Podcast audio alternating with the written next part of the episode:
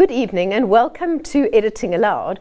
We have with us this evening on the panel Nick Spaull, um, usually an education economist at the University of Stellenbosch, but has most recently worked with the NIDS CRAM study, which we're going to ask him about. And the shock finding of that study is that even by April, 3 million jobs had probably already been lost.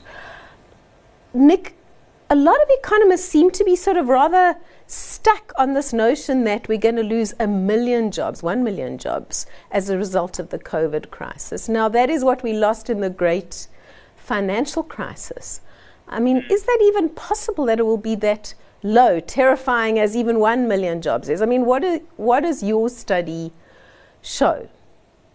Sure. So I think the first thing we should uh, clarify is the time period that we're looking at. So those 1 million jobs that were lost in the financial crisis was actually 800,000 uh, if you're looking at the QLFS data from December of 2018 to December of 2019. That's an annual figure. Uh, whereas at the moment, what we're speaking about is the loss of jobs from February to April during the peak of this lockdown, the most severe time.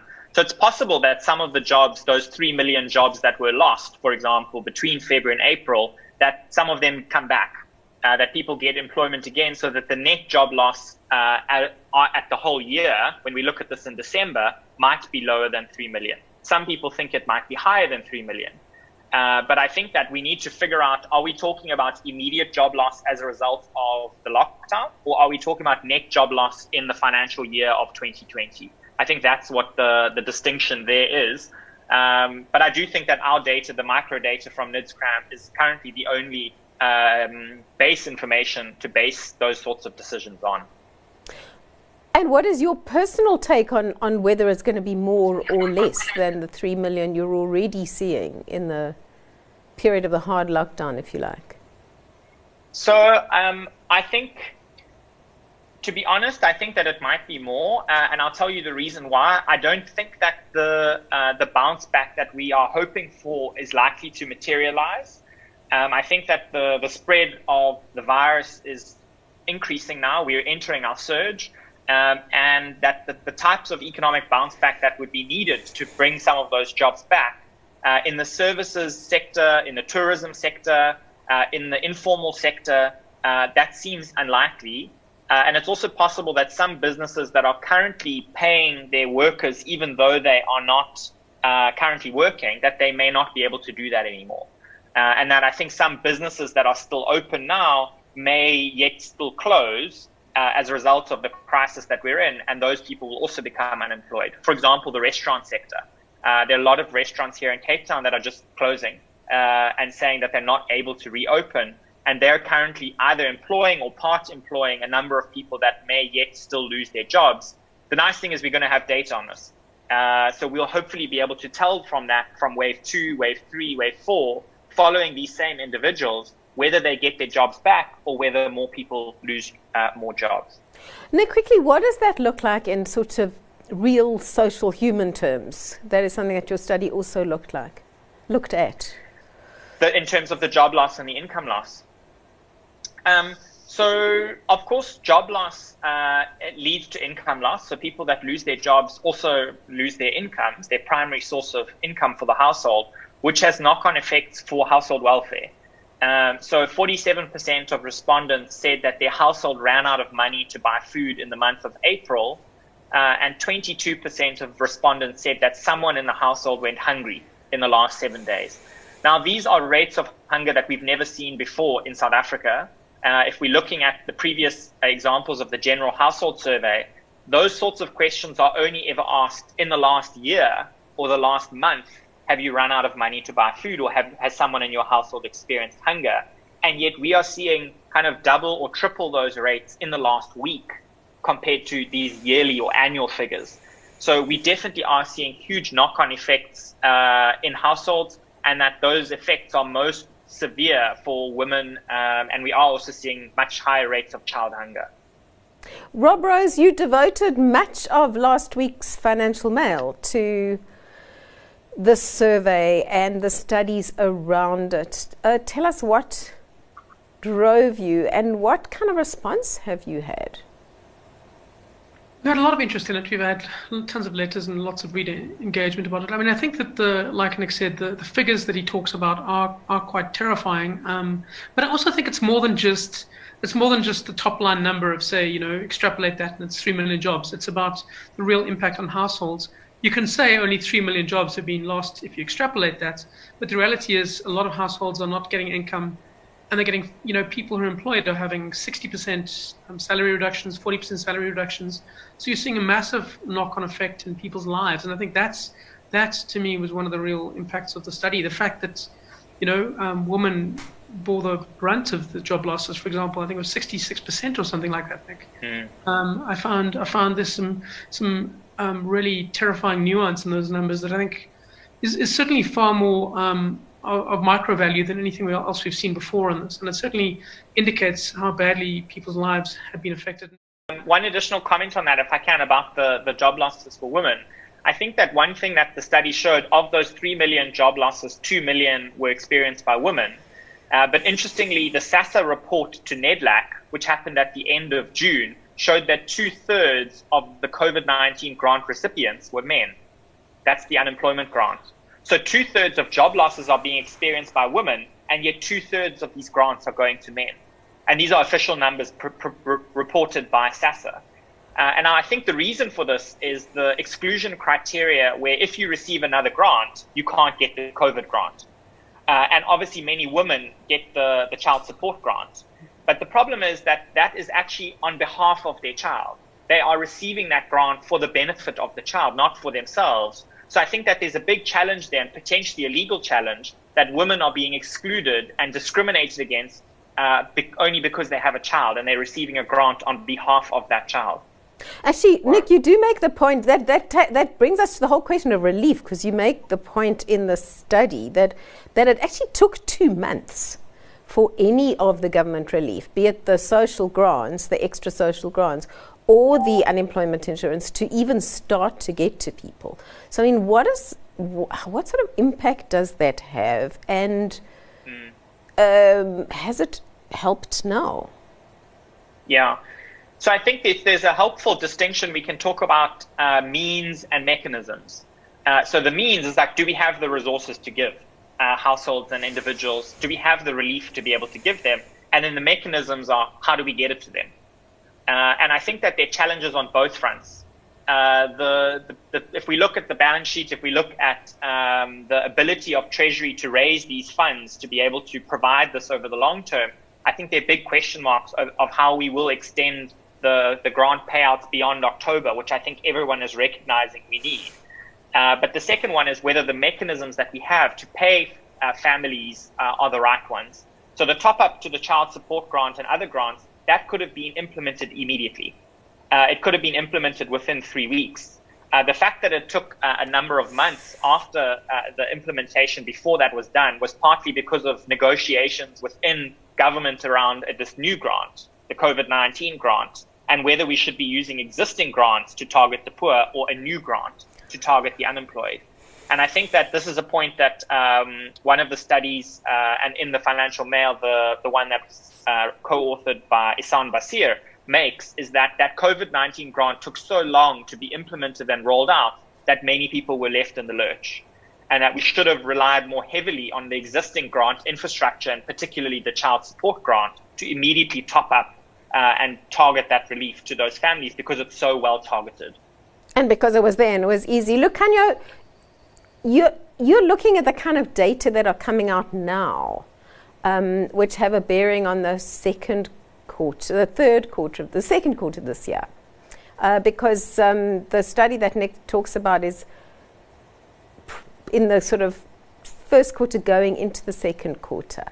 Um, so the second quarter was in a way, uh, the second and third quarters were supposed to be in a way recovery phases. Certainly the third quarter. What are you seeing from the limited economic indicators we have got so far for the third quarter say and whether there is any sort of sign of the kind of recovery that would address this degree of job loss and income loss and hunger and poverty.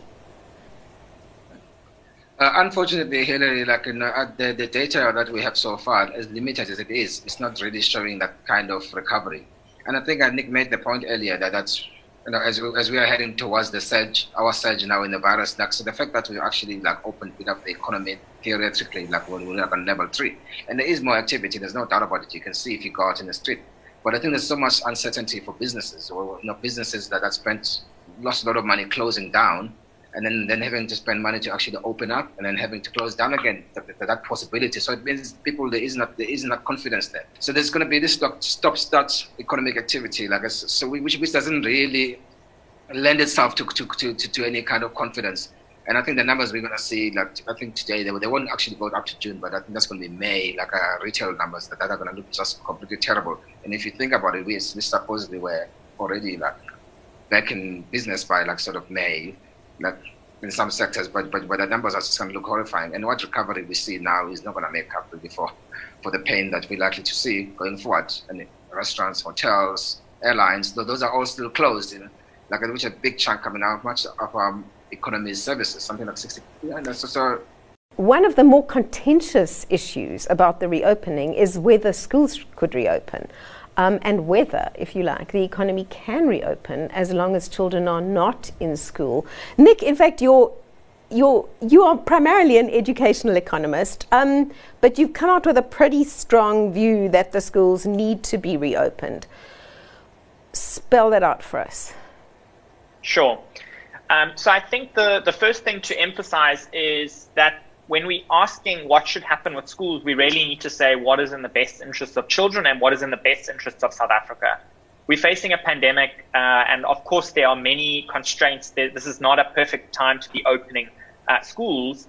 Um, but the problem is that there's so many children that rely on schools. There's so many parents that rely on schools for so many reasons. Um, and I just want to highlight two. Uh, one is school feeding. So when schools are open, 9 million children get a meal at school every single day from Monday to Friday. While schools are closed, they are not getting those meals. Uh, there was a recent the Pretoria court judgment uh, which said that the minister has to provide these meals because they are so essential to children. The second one is, as you mentioned, you cannot reopen the economy without reopening schools. So there are four and a half million essential workers in South Africa, and of those, 650,000 are healthcare workers. So what must happen to the children of these doctors and nurses um, when they go to work if the schools are closed? So really, the fact that schools are closed are, is actually hindering our ability to respond well to this pandemic. Uh, because we don't have other options other than school and childcare to take care of 12 million children. We really can't come up with a patchwork system to try and do this uh, at such short notice. Schools are uh, the main answer to that. Um, there's also the, the issue of children that don't have adult caregivers that aren't working. So we show that about 1 million children, their only adult caregiver is employed. So what happens when they go back to work?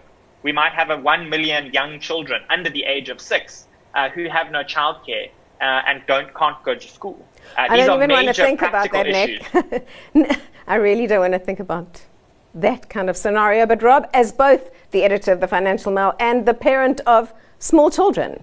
Um, I mean, how do you balance the fear factor, which about going back to school, and the economic factor, and indeed the the the the, the, the point that's been raised about what especially poor children lose by not being in school, the poor children who don't have internet connectivity and can't learn online. I mean, this mm. is this is really a, a difficult one. I mean, where would you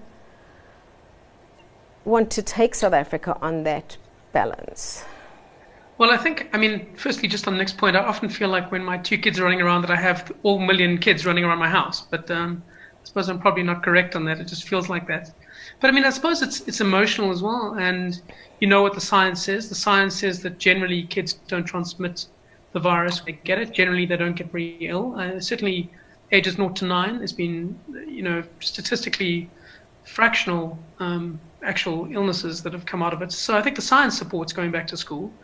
Um, and I think that that's important to do for the reasons that Nick spells out. I, I mean, I think that some people have, a, have it much easier, um, and a lot of people don't, and they have no alternative. So, for that reason, you'd have to say the schools will open. Um, but the thing is that disturbs me a bit is that we haven't, we seem to be heading into this crush, and COSATU is clashing with the education department. And it feels like even though we've had months prepare for this exact scenario, we haven't prepared for it, and now we're reaching this state where you know the minister's being pressurized to extend it, and she isn't, and it's it's it's quite contentious at the moment. And yet, I mean. W- Look, can you, we, we, we're going into a monetary policy committee meeting um, with presumably growth forecasts being revised down potentially yet again. Um, are we seeing a recovery plan? I mean, what do we do about both growth and the human cost of the crisis at this point? And those are, those are good, good questions, Hilary. I mean, I, I was actually going to ask Nick, for example, and I know, no, no, way, like when the when the crisis first hit, we had all these relief measures first from the government, and there's, there's a lot of debate because about how ineffective like UIF and all those things have been.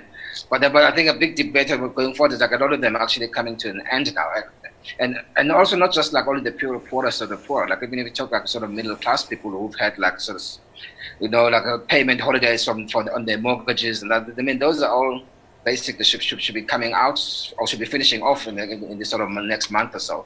And then in the meantime, there is no sense really that, that, that the economy is booming again and that those people who've had their jobs or who've had their salaries cut are going to be getting that reversed anytime soon.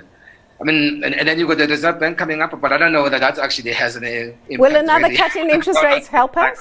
Assuming they do cut interest rates again, does it does it have a make a material difference to these economic outcomes you're talking about, Lukhanyo? I suppose in as far as like if you're a business or a household who's got a mortgage or you got like debts to pay off, like on that level, yes. But but but I, but I can't see it like promoting a massive amount of economic activity. I mean the irony, like I think we've had like the most aggressive like period of, of, of cutting in the last few months, but but that, that has probably had very little impact on the economy simply because the economy was actually closed. So there is hmm. that, and so, so that so that might take time to, to, to, to filter through over time. But you think the argument for, for, for a bit more relief is a bit is more than uh, settled really. But when you think of the outlook for inflation, just just on the macro numbers, the outlook for inflation, actually the rand has actually been terribly strong. Amazing talking about a strong rand when it's at 1680 or whatever it is, but but but it's much stronger than it was when it was heading we'll for take what we can get. Yes. Yeah. Rob, what would you like to see? Rob, what would you like to see in the way of measures, economic or directly relief measures. I mean, what should we be doing at this point, facing as we do another at least a month or two of the surge that Nick Nick talks about? Well, I, I certainly think it's going to take a lot longer than that, and I think there'll be far more retrenchments in the next couple of months. So I think you need to government can't think that it was a three month thing. So I think the thought process of extending the TERS benefits a bit longer will help I mean, Nick, one of the things that I found interesting in your study was that a lot of those relief measures haven't actually got to people effectively. I mean, that that's I mean, surely that indicates that we haven't done enough to help people, and raises the question of whether these have been any good. I mean, they have helped, I suppose, on the margin, but it hasn't done what people expected, right?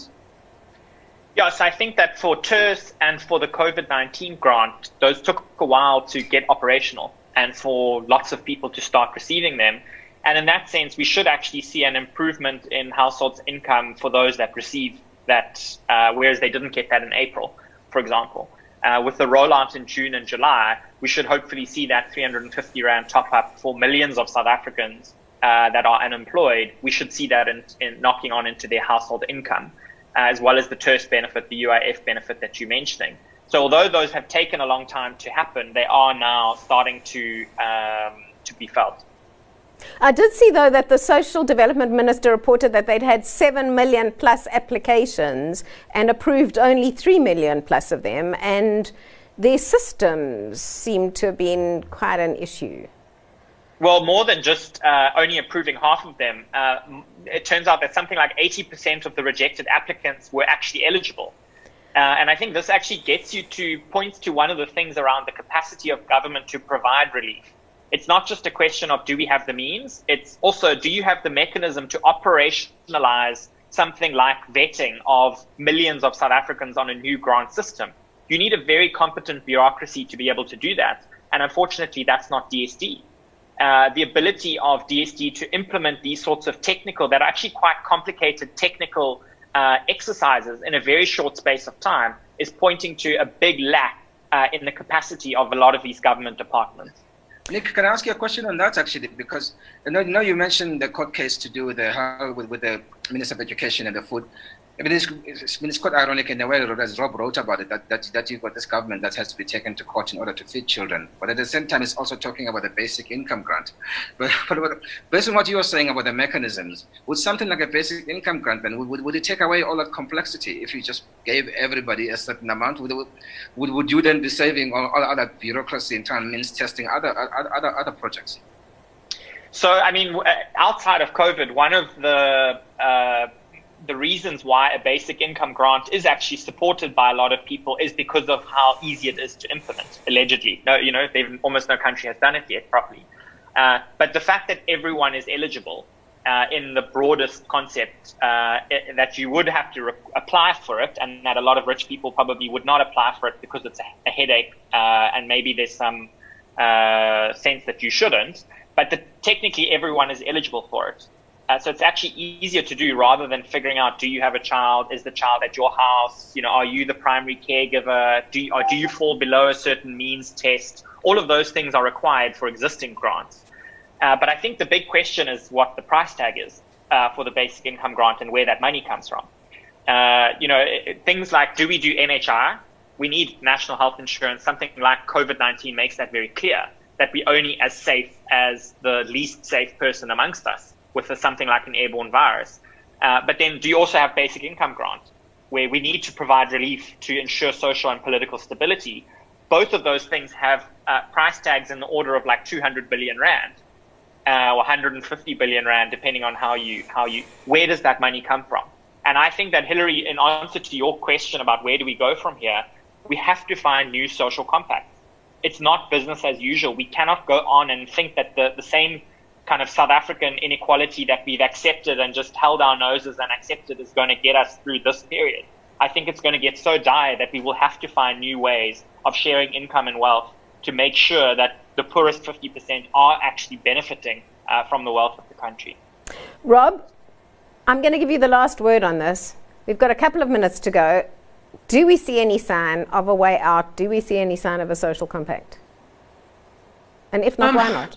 I, I think it's very difficult at the moment. I mean, we've had people just talking. That's what we've had. We've had new plans. We haven't had much idea of implementation. So I think that that's going to be the problem. And you have a ruling party that's pulling in different ways that is still talking about a national airline. One side is, the other one is saying we're not going to fund it. So I think that we do need that. We need to go in the right direction. But um, at the moment, there's no clear sense that we're going, that all of us on that page.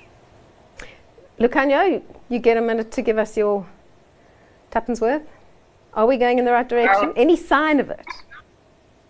Unfortunately, I have to agree with uh, with Rob there. Like, I'm also quite skeptical. But, like, yeah, there isn't really like a, a, consensus even within the government itself. So it's hard. So, so then it's hard then for that government to be like you know, leading the nation towards a national cons- something a national consensus that sort of transcends all the political sort of sort of divisions within society as a whole. If they can't decide among themselves on basic things like as Rob says we start an airline or do we feed children? you know, because for me, like it'd be quite simple choice, but but but, but it seemingly uh, it's not there, and it is taking a lot of energy, like you know, like fighting over these things when we could actually be doing the big things that that that that, that, that, that was talking about, you know, like, like you know, making sure children can go to school safely and all of that.